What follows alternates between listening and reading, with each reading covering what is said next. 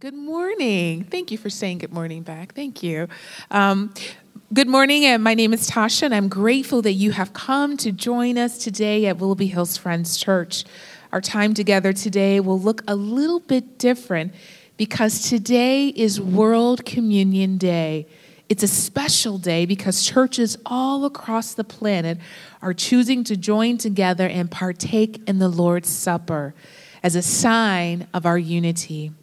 It is estimated that there are close to 37 million churches in the world, and 350,000 of these are represented here in the United States.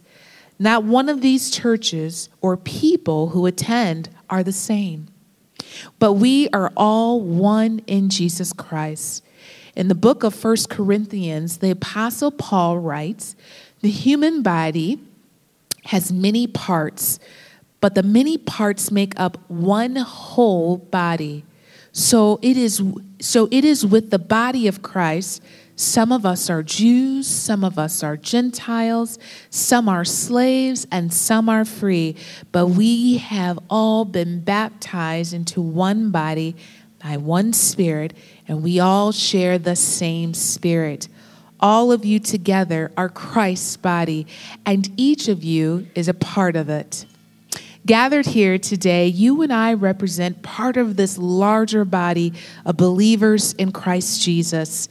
And today we join with these or others around the world, remembering with the world what Christ did for us. Let's pray. Father, we thank you for this day and for this time to remember you and the sacrifice that you have given us, to given us this opportunity to worship you in spirit and in truth and in freedom. We thank you, Lord God, for resonating with us and bringing us here. Now, God, wipe out all distractions that would keep us from being able to meet you in this service. And God, we would like to send up another please be with the families of the Oregon survivors and those who passed away. We pray that you will bless them, console them, encapsulate them in your promise that the loved one's death is not in vain. We thank you so much. In Jesus' name we pray, amen. Will you stand with us and sing?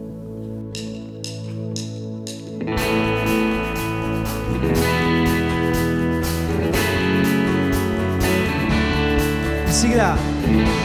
Blessed be your name in the land where is plentiful, where the streams of abundance flow. Blessed be your name. Blessed be your name when found in the desert place. You'll walk through the wilderness. Blessed be. Every blessing, every blessing you pour out, I'll turn back to praise. When the darkness closes in,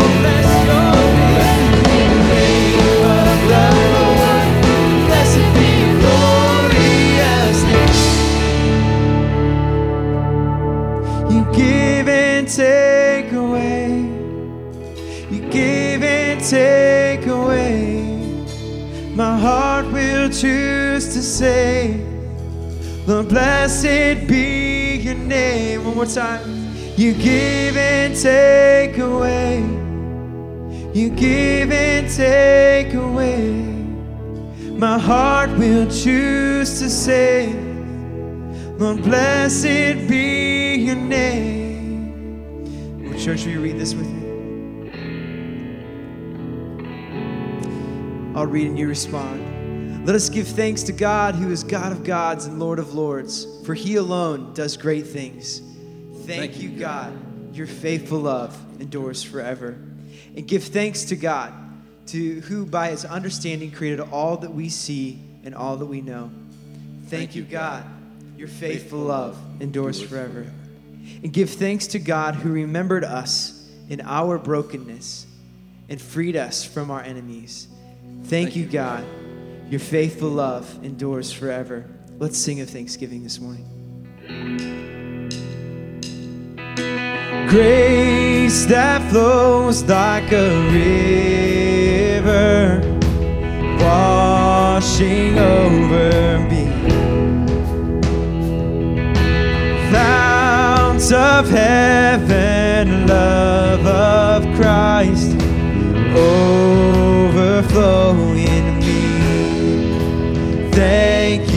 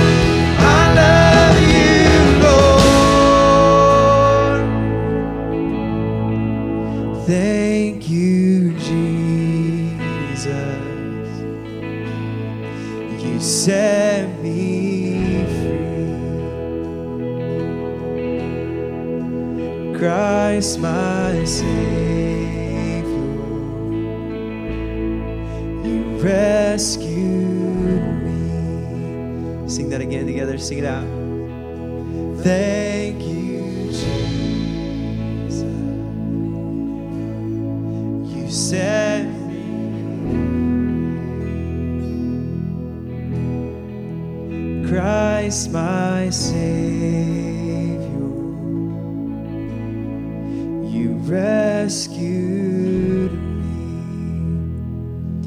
Well, church, we're going to continue to sing sing praises in remembrance of what Christ has done for us. Know that these altars are open. It's a great place to come if you would like to physically respond, not just in singing, but in movement, and coming forward to pray or pray with somebody. Feel free to do that as we continue in our service time together, giving, not just receiving as we sing, but giving as we sing to one another, encouraging words of faith. So let's sing. Worthy is the Lamb who was slain. Holy, holy is He. Sing a new song to Him who sits on heaven's mercy seat. Sing holy. Holy, holy, holy is the Lord God Almighty who was and is and is to come. With all creation I sing praise to the King of Kings. You are my everything, and I will adore you.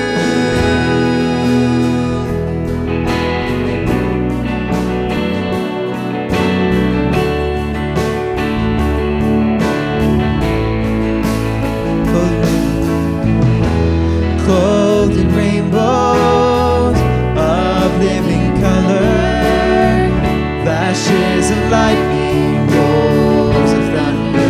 Come on, see that?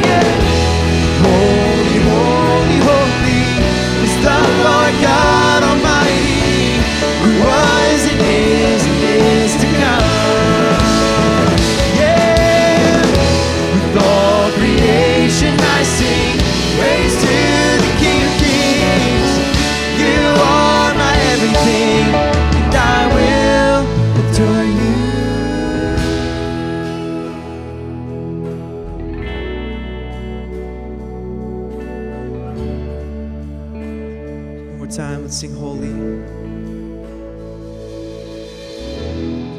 Holy, holy, holy the Lord God Almighty, who was and is and is to come. With all creation I sing praise to the King of Kings. You are my everything, and I will adore you. Let's pray. Lord, this morning we do indeed join with all creation, singing praise to your holy name. Holy, holy, holy is the Lord God Almighty. We lift up our praise and adoration to you. Lord, we worship you in the power of your majesty. Lord, we worship you the power of your grace and mercy and love. That you would come, love, and die for a sinner such as I. Lord, that's overwhelming at times that a God, the God, the one true, only God, would come for us. And yet this morning, Lord, we believe that. We read about it. We experience it. And through the power of your Holy Spirit, you testify to us, Lord, that you indeed have loved us. And, and Lord, you indeed walk with us day by day. And we thank you so much for that love. Lord, we don't understand everything. We don't comprehend how that could happen. But yet we know it to be true. And so this morning, Lord, because of that, we, we come together. Uh, Lord, we give up our Sunday mornings and, and get up early, and, and Lord, could be doing lots of other things this morning, but instead we gather here this morning to give honor and praise to you as a body of believers here at Friends Church. And Lord, there are folks all around the world this morning, they're gathering in the same way. We lift up that name. Lord, you have changed our lives. Where you've been present, everything changes. Lord, we thank you. We thank you for new life in Christ. We thank you for joy where there wasn't joy. We thank you for peace where there was no peace. We, Lord, we thank you for forgiveness. We thank you for mercy. Lord, we thank you for just all your blessings you pour out upon us. We don't deserve it, but you pour it again and again and again. And so, God, we come this morning and, and we just, uh, Lord, although we're standing, our hearts are bowed. Our, our, our, Lord, we're on our knees saying to you, you, holy, and praise to you.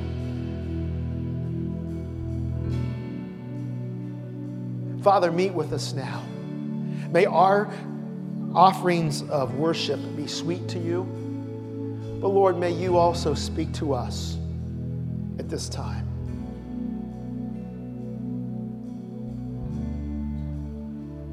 As Lord, we tell you, we love you thank you. For it's in Jesus' name we pray. Amen. Amen. You may be seated.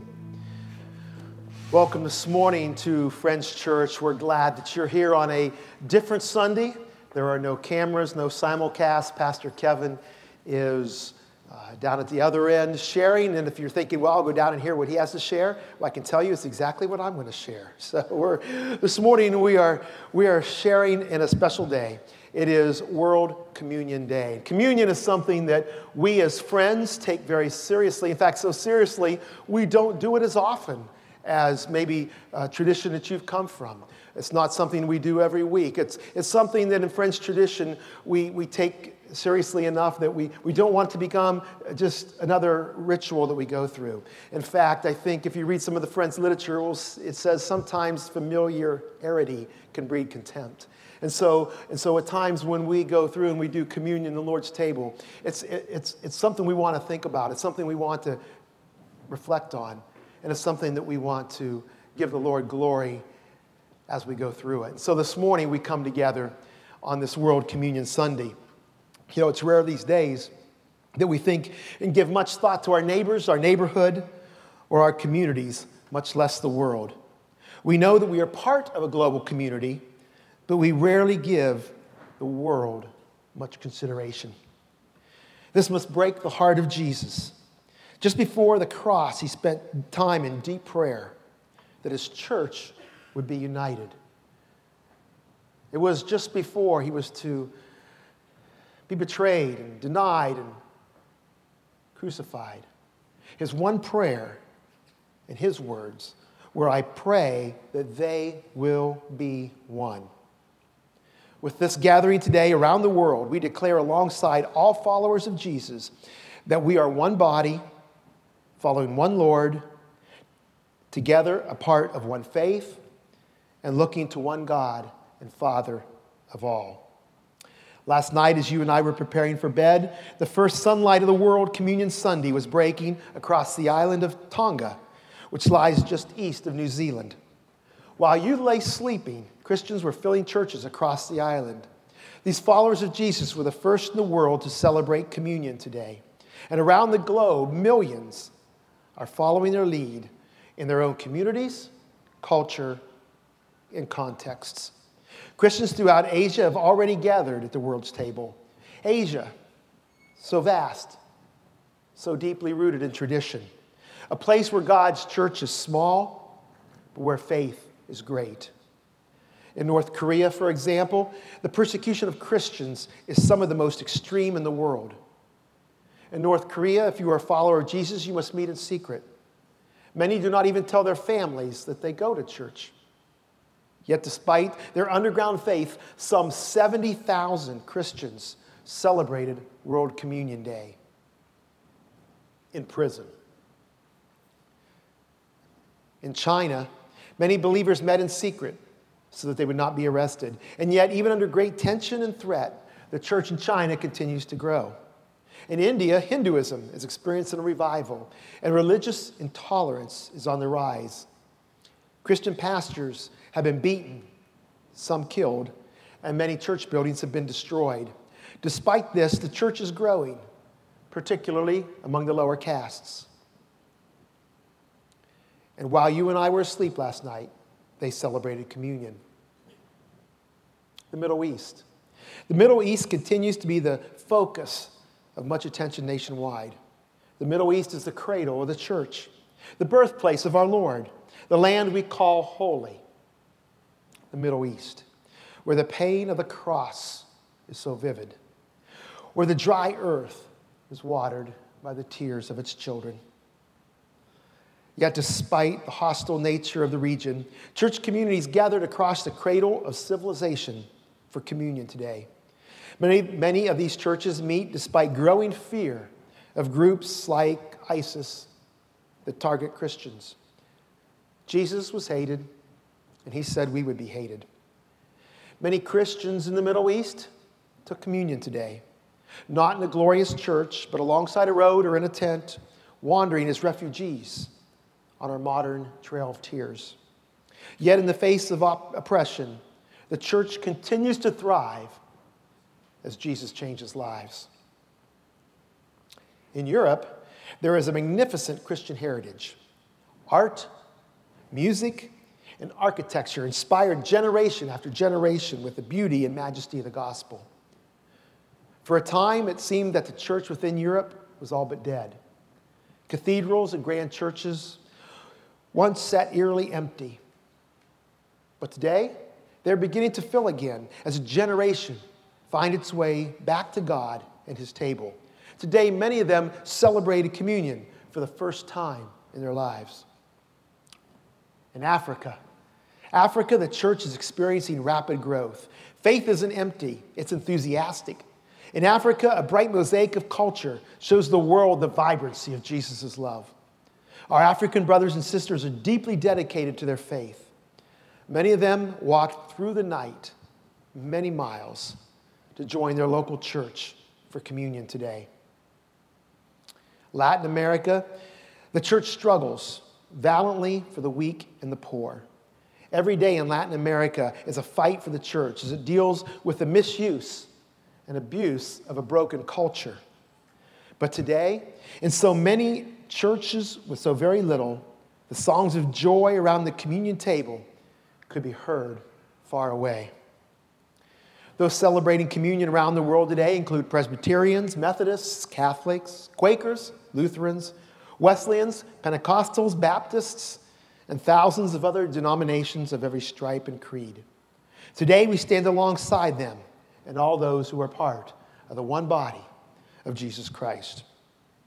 Some took communion with the sound of organ music in the air, others with simple singing, and still others in silence so that they would not be heard and arrested. In wealthy churches and in desperate poverty, the elements were passed and celebrated as Jesus was remembered. For some, today's bread and wine will be the only meal they will have. Think about that. The only meal they will have. And perhaps for some, it will only be their, true, their only true meal this week. In churches, homes, and huts, our fellow believers have been, are, and will be meeting for the Lord's Supper. And yet, despite the great differences in how we worship and where we meet, there's one thing we do share in common today. We all come to the same table of our Lord Jesus Christ, the table of communion. Around that table today, many languages have been spoken, deep diversity has been represented, and much love has been shared. Even today, around our table here at Willoughby Hills, we have found many friends from around the world represented. And in fact, I would like to invite one of those friends uh, to come join us now. Uh, would you give a warm welcome to Hannah?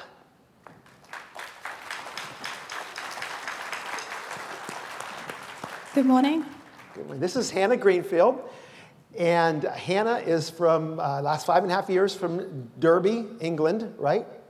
Derby. Oh, but what, yes, what- not Derby, it's what? Derby. Da- D, imagine it's spelled D A R B Y. Derby. Maybe I should get a pen and Yeah, scrub it out and write it out. Uh, yes, it's from Derby. Is that close enough? Yeah, Okay. I'd, I'd give you five out of five for that. Okay, thanks. Uh, she's been there the last five and a half years, but prior to that, uh, she'd been in England, and even before that, she grew up uh, for in her youngest child years in where was that? Um, so I grew up in Nigeria, in West Africa. My parents were missionaries over there, so I, I had the privilege of, of spending the first seven years of my life um, in the African church, which is very lively, like you said. There, there, you know, a lot of movement. You know, you don't just stand still. You got to get moving. And I'm, I'm not going to do it now, but it's embarrassing. But you got to like let your inhibitions go and just go with them, um, go with the groove. And, and it's yeah, just really. Um, it was wonderful to, to have that time over there. But after you're, after you're seven, you've moved back to England, then, right? Yeah, so um, my mum suffered some health um, issues, which meant that we had to relocate back to the UK. Um, so God called us back to the UK. And prior to my parents being missionaries, my dad got ordained in the Church of England. So I think the equivalent here is the Episcopalian Church. So I grew up as a, I guess, a PK, a pastor's kid, and an MK mission kid. So I don't have like a doctorate or anything fancy, but I suppose I could be Hannah Greenfield PK MK. Um, yeah, so I guess coming back to England, we moved into more of a, a traditional Church of England setting. So those you know wonderful buildings that, that you, you read about, you know, I think the church that, that we spent a lot of my childhood in was maybe a 12th or 13th century church. with a lovely stained glass windows and an organ and um, you know, lots of liturgy. And I just really picked up on what you said, Pastor Steve, about you know, how familiarity can breed contempt. And now, in my, the last few years of, of my faith, I really look back and I kind of read the liturgy again and go, wow, like this stuff is amazing. Yet, because I grew up saying it, every Sunday for I don't know how many years of my life. You know, the Nicene Creed comes up, yeah, you know, and I could probably recite it and, and actually loses its meaning. So I kind of wish, you know, standing where I am now, I wish I could almost undo that familiarity. Um, and, and because there's such truth, you know, it's not dry, it's, it's full of life. The founding fathers who, who came together and wrote, wrote it, I guess, and you know, built, built the doctrine that, that we stand on today, just they knew what they were saying, and, and there's some real truth in that. Anyway, I don't know how I got into that, but, but there That's we go. That's great. But so then you, through those years, you ended up in Derby. Yeah, so um, I went, I left kind of the Cambridge area to go to university in a small town called Loughborough, which, if you guys see written down, you guys usually say Loughborough, but uh, it's bruh. So uh, it's like Edinburgh, not Edinburgh. And anyway, I digress. um, so after I graduated from uh, university, I ended up in Derby. Um, I work for Lubrizol, so I actually work for them over in the UK, um, but, but they've sent me over here for a, for a two-year assignment. And uh, so Derby is, by UK standards, it's a small city, about a quarter of a million people. It's slap bang in the middle of England, so it's about as far away from the coast as you can get. And, and just to give you an idea, it's about two to three hours north of London. So that, that gives you a rough geographical location for it. And it's a melting pot of people. I mean, nowhere near as diverse as, as London, but about 25% of, of that population are, are, African, are from the Caribbean, are from Eastern Europe, or are from, from all over Asia. So um, there's a huge hodgepodge, and the church I was in was very much, um, very much reflected that diversity as well. But that church you were in then was not this um, no. The, the, the ritualistic uh, lit- No. liturgy, liturgy type church, right? Yeah. So um, actually, some stuff happened in my in my teenage years, which uh, which caused me to fall away. And, and if people want to know, I'll share afterwards. Else we'd be here a really long time. Um, but actually, it was during my time at university that God called me back, and I knew that I didn't want anything to do with the Church of England because in my head it was just about liturgy and pews and organs, and there was no life, which I know is not the case, but that was you know, the perception that I had. So, so I got saved into a, an evangelical charismatic church. We met in a school hall, I guess an elementary school hall, um, on plastic chairs, no organ, no pews, nothing like that in sight. And for me, that was what I needed. You know, I needed a different expression of church because of my background. I just kind of needed something that was, was, was fresh and different and was relevant to me.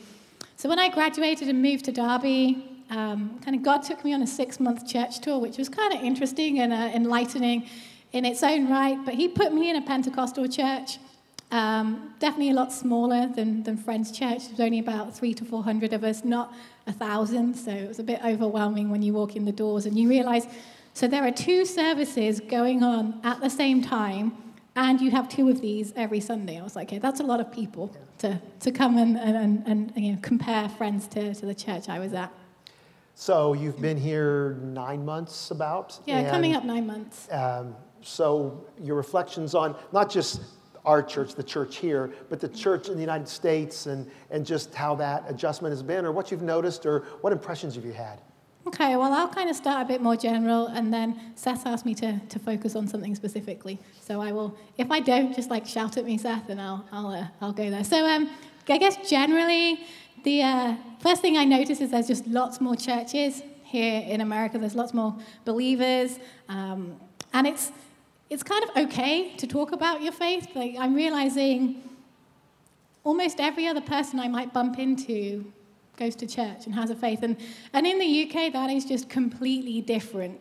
Um, you know, I, I realize I'm not blessed with with the gift of evangelism, but you know, I, I'm encouraged by you know, the fact that your actions and the way you live can present the gospel because i'm not i mean i might like to talk but i'm, I'm not particularly good at, at presenting the gospel. So i think it's amazing here that, that there's an openness to, to share um, and, and that there's an encouragement in that. So i think that's one thing i notice. There's loads more um, there's a big family over here so i'm really thankful that, that god has um, brought me here to experience that. So that really encourages me. You know, i want to encourage you guys. You know, when you're as far down the line of, of godlessness and church um, you know, uh, turning away as you might think, because compared to England, I come here and think it's amazing. So, you know, just be encouraged and just fight for that because, um, you know, hopefully you can learn from, from where, where we went wrong and, and thankfully, you know, God is moving and, and, and stirring up a new generation. I guess if I think about the church that I came from and I compare it to, to friends, I've already talked about the size differences, but there's a lot of similarities in the way we worship, you know, the informality of what you can wear and um, you know, the, the, the, modern worship band and the preach. But the church I came from, um, we were really blessed to have a whole building where we would do a lot of outreach into the city.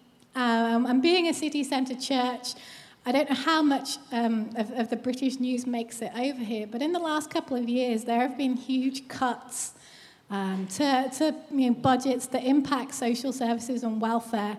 And you know, as, as awful as that is, you know, God has made a way, and God has um, blessed us with this building by which we've been able to, to you know, just start a food bank and a clothes bank. Um, we have a debt advice center and a, a pregnancy advice center. And I think last year we fed like, I think we gave away, let me try and convert this, £100,000 worth of food. So that's about maybe 200,000, yeah, 1,500 to 1,800,000 dollars worth of food. And we're a small church. And and I think if, if our pastor had said, hey, we're going to give away this much food, he'd have been looking off to lay people off to find them money. But, you know, in those times where, you know, of hardship, and, and you know, that's when the church really has the opportunity to step up. So I guess if I could, if we could do something different here, or maybe more of it, would just be that outreach to impact the city.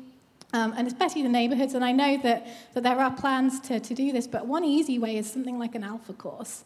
Um, I think, particularly in the West, and I talk about Europe here, so I might be wrong about America, but at least in Europe, I think you can't just shout the gospel at people. It's about relationship. It's about um, you know, just getting to know people for who they are and actually having a genuine interest in them. And so I think for you know the church in the West in, in Europe, Alpha is perfect for that because it gives people you know, your, your opportunity to invite friends, family, colleagues, you know, to hey, come along, share food. Any questions, okay? Like we always got told before we were helping. It's okay if someone comes in and says, I don't think there's a God, but I think there's a green alien who kind of floats around in a submarine. Like, that was okay. You know, anything, anything was, um, was there. And I just think we're just missing an opportunity here. You know, I know there are, there are plans to, to, to kind of address that, but it seems like Francesca's got a lot of stuff to encourage us once you're in that relationship, but um, you know, there needs to be some way of, of, of, opening up that discussion and, and build those genuine relationships. So um, that's just a couple of observations I have to. So did, I, did I answer that? Okay, he okay. got the thumbs up. Give Hannah a, a real hand of applause. Thank Thanks so much, Hannah.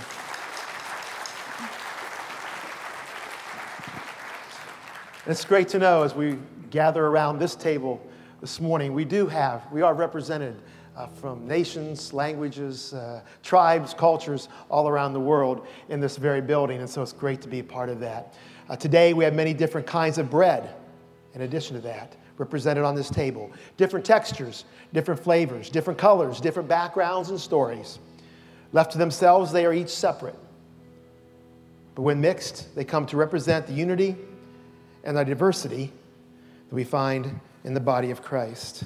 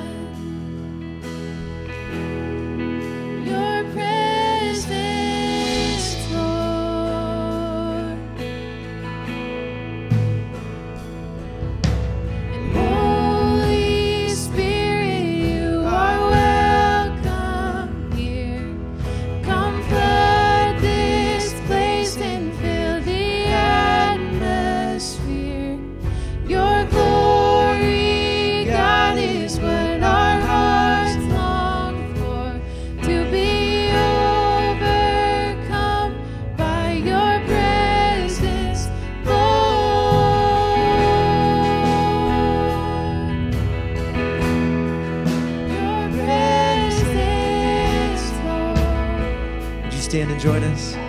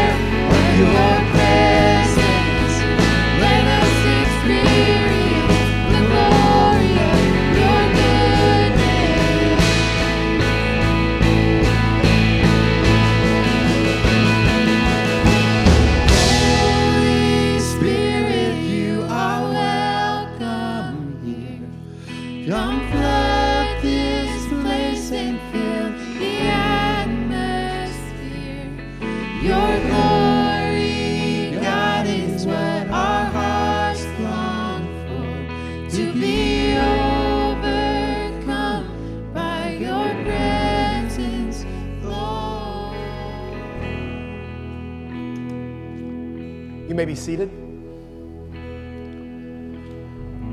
Along with these wonderful bread options this morning, we also have a cup of communion communion wafers in each basket for those with allergies.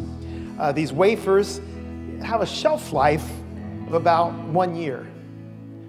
That's a pretty long time for something that is disguising itself as bread. They're used around the world not just because they're gluten free, but because they can be stored and kept. If we don't use them, we just stick them in the closet and bring them out again next time we have communion. So, actually, it's really a very advanced stage of convenience. According to the book Shadow Meal, in some parts of the world, communion wafers are sold in convenience stores in the snack food section. Just imagine the body of Christ next to pretzels, nuts, and Twinkies. And it makes sense because all of those foods were designed to last. Regular bread, leavened or not, just doesn't last that long. If bread sits out for a while, you either have to throw it out or make croutons of it. Real bread dies quickly. When it comes to communion, I think that bread needs to be more like the bread sent from heaven in the Old Testament manna. Uh, if you remember the story, it had to be gathered every day for food, but it wouldn't keep any longer than that. The short shelf life of this bread from heaven required that people look to God's provision every single day. They couldn't stockpile it or store it in their cupboards. They couldn't put their feet up and relax for a few days. Every single day, they'd have to head out and gather the bread flakes off the ground and eat it before it went bad. I suspect they probably got a little bit cranky having to repeat this process day after day. But one thing was for sure they would have to remember that it was God who was feeding them on a daily basis. The bread at the Lord's Supper should be like that. It should be like an opportunity for communion with God. We should open our hands every day and receive the life that Jesus has for us in new and fresh ways. Otherwise, our forgetfulness will overwhelm us and we won't know who we are. We will forget how to see God in each day of our lives. A God who often presents himself in the faces of those around the table with us. The wonderful diversity within the family of Jesus should always be cause to remember that we trust God to give it all to us our daily bread. With those who are going to help pass the bread, please come forward to pick up the baskets.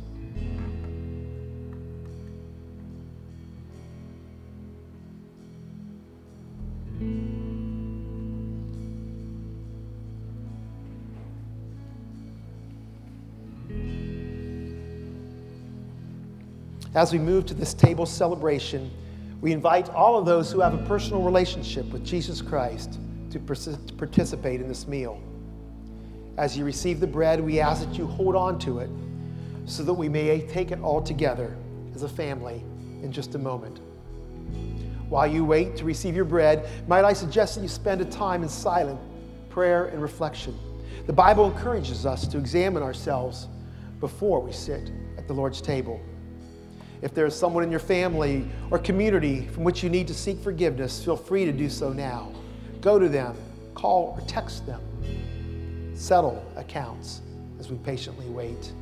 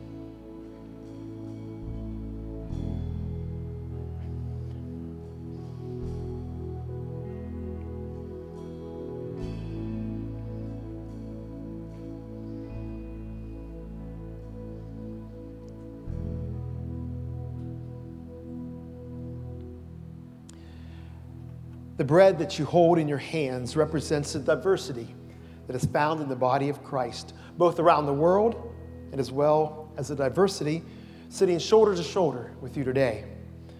Some of us are holding bread made from wheat, others rice or other grains. Each were created with recipes from different places. The color, texture, and shape of our individual breads are very different from one another. There is diversity in both the body and the bread. And today we join our brothers and sisters around the world and sitting at the Lord's table.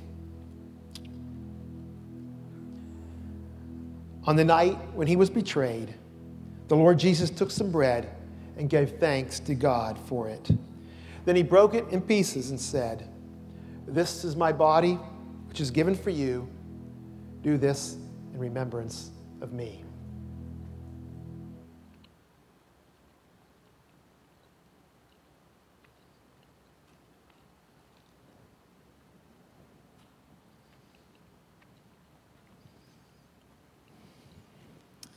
Would you respond with me in reading this? Your death, Lord Jesus, we proclaim. Your resurrection, we celebrate. And your coming in glory, we await.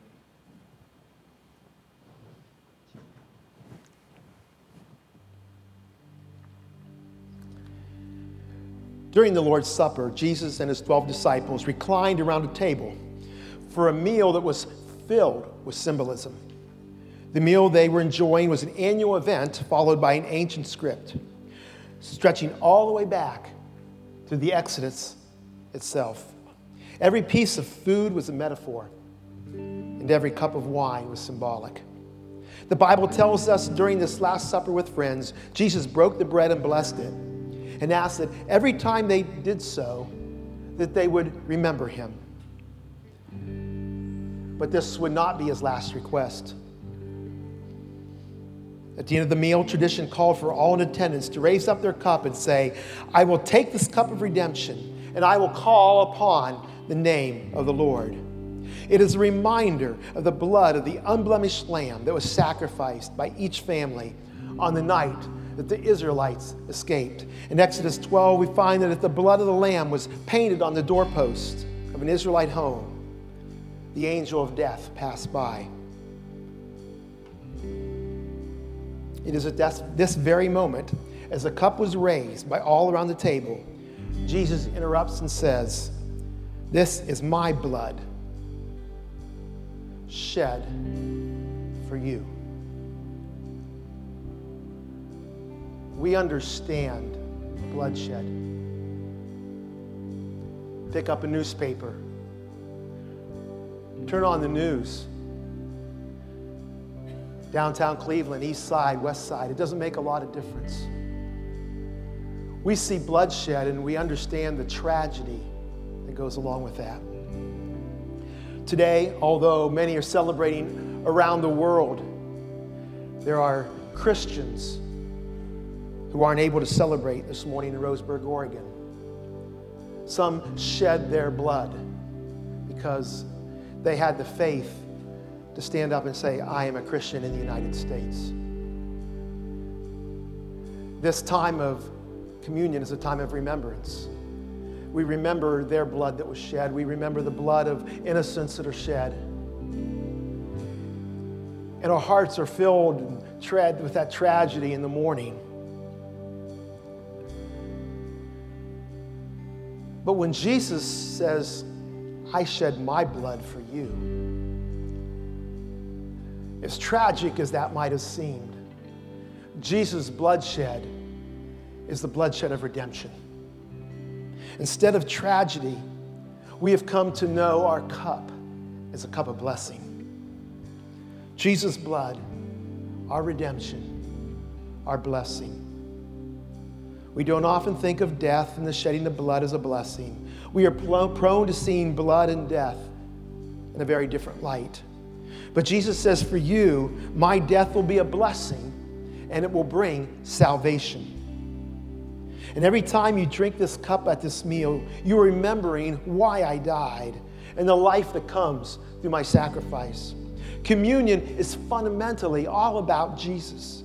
Focusing on Jesus helps us being distracted by side issues. Jesus instituted communion as a way for his disciples to remember his death and his sacrifice. At its core, communion clearly is a celebration, a remembrance, and a proclamation of Christ's death. It reminds us and declares to those partaking that Christ was with us, Christ died for us, and Christ is now alive, working in us. Would those of you who are going to pass the cup please come forward?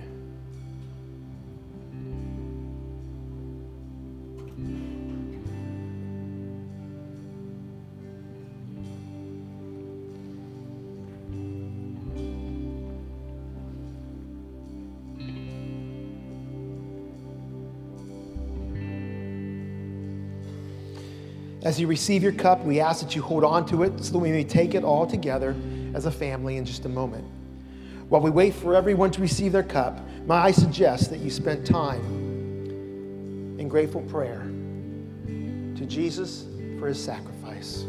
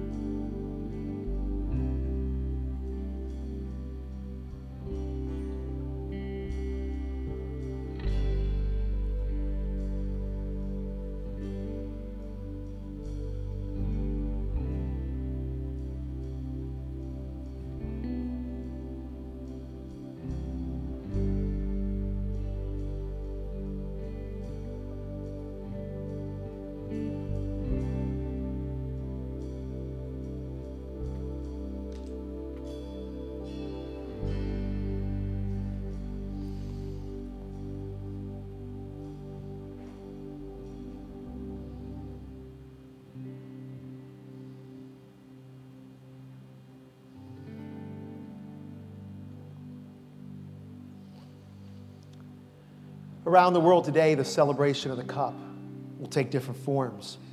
For some, it will be filled with wine. For others, like us, juice. For a few, watered, carried from a dirty well miles away. Like many of us, many will use individual cups, others, fancy goblets. Some will pass around whatever cups might be found in the home in which they are meeting. All will do so as we, in remembrance, in remembrance of Jesus Christ, and in response to his request. In the same way, he took the cup of wine after supper, saying, This cup is the new covenant between God and his people, an agreement confirmed with my blood. Do this to remember me as often as you drink it.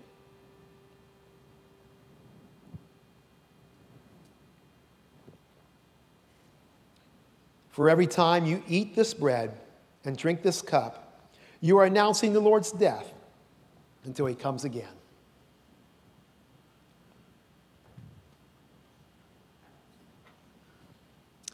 You stand and respond with me with this reading? Let's say these words together. Your death, Lord Jesus, we proclaim. Your resurrection, we celebrate. Your coming in glory, we await. Let's sing together. Let no one caught inside. Remain inside the liar inward shame, but fix our eyes upon the cross and run to Him who showed great love and bled for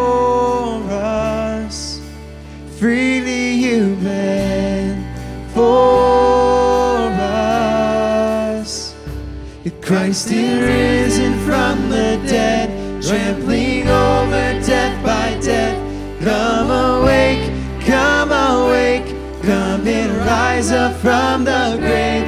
Christ is risen from the dead. We are one with him again. Come awake, come awake,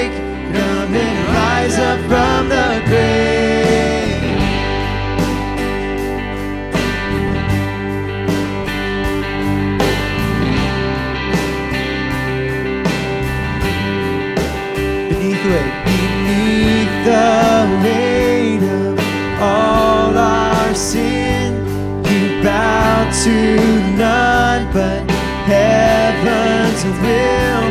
No scheme of hell, no scoffer's crown, no burden great can hold you down. Restrain you reign forever. Let your church proclaim.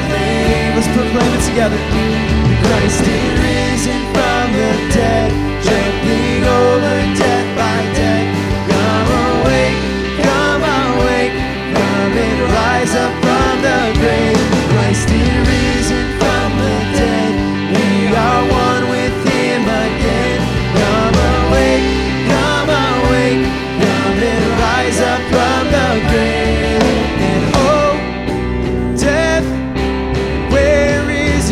Is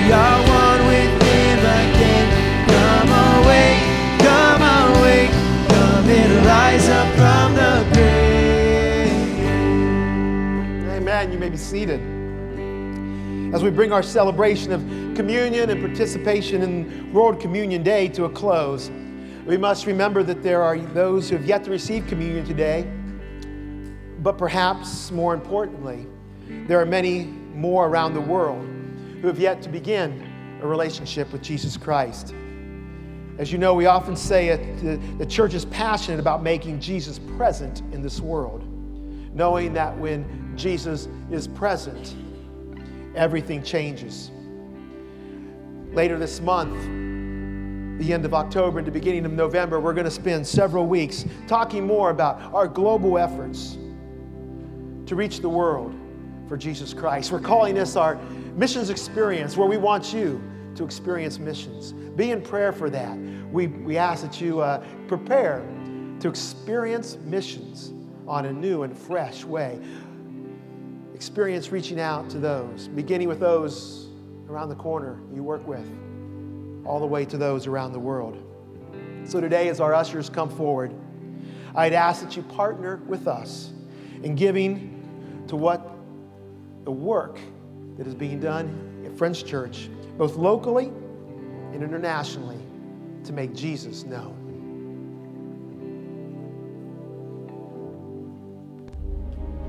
What if the world were a village of 100 people? 51 people in the village would be boys, 49 would be girls.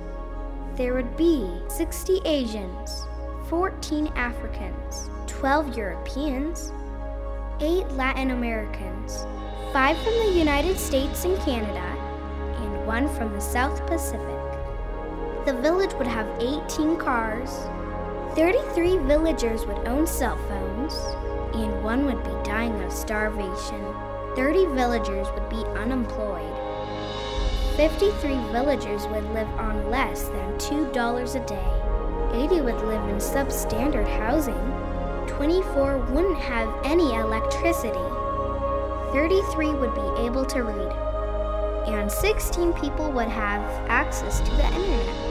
The world were a village of 100 people, God still would have sent his son to die for them, and he'd love each and every one of them, all the same, with the same endless depth, the same passion, the same grace.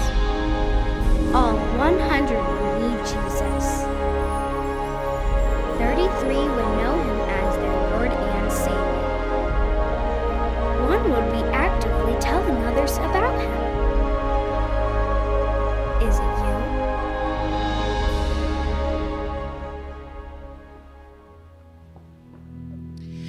Before we let you go, I'm just going to read a blessing over you and then we're going to sing one more song. May the peace of Christ go with you wherever he may send you. May God guide you through the wilderness and protect you through the storm. May he bring you back rejoicing at the wonders he has shown you. And may he bring you back rejoicing once again in our doors. God bless you. Would you stand with us? We're going to sing one more song. Thank you, Jesus. You set me free. Sing that out. Christ, my Savior, you rescued me. Sing that. Thank you, Jesus. You set me free. Christ, my Savior, you rescued me. Grace that flows grace that flows like a river, washing over me. Fount of heaven, love of Christ, overflowing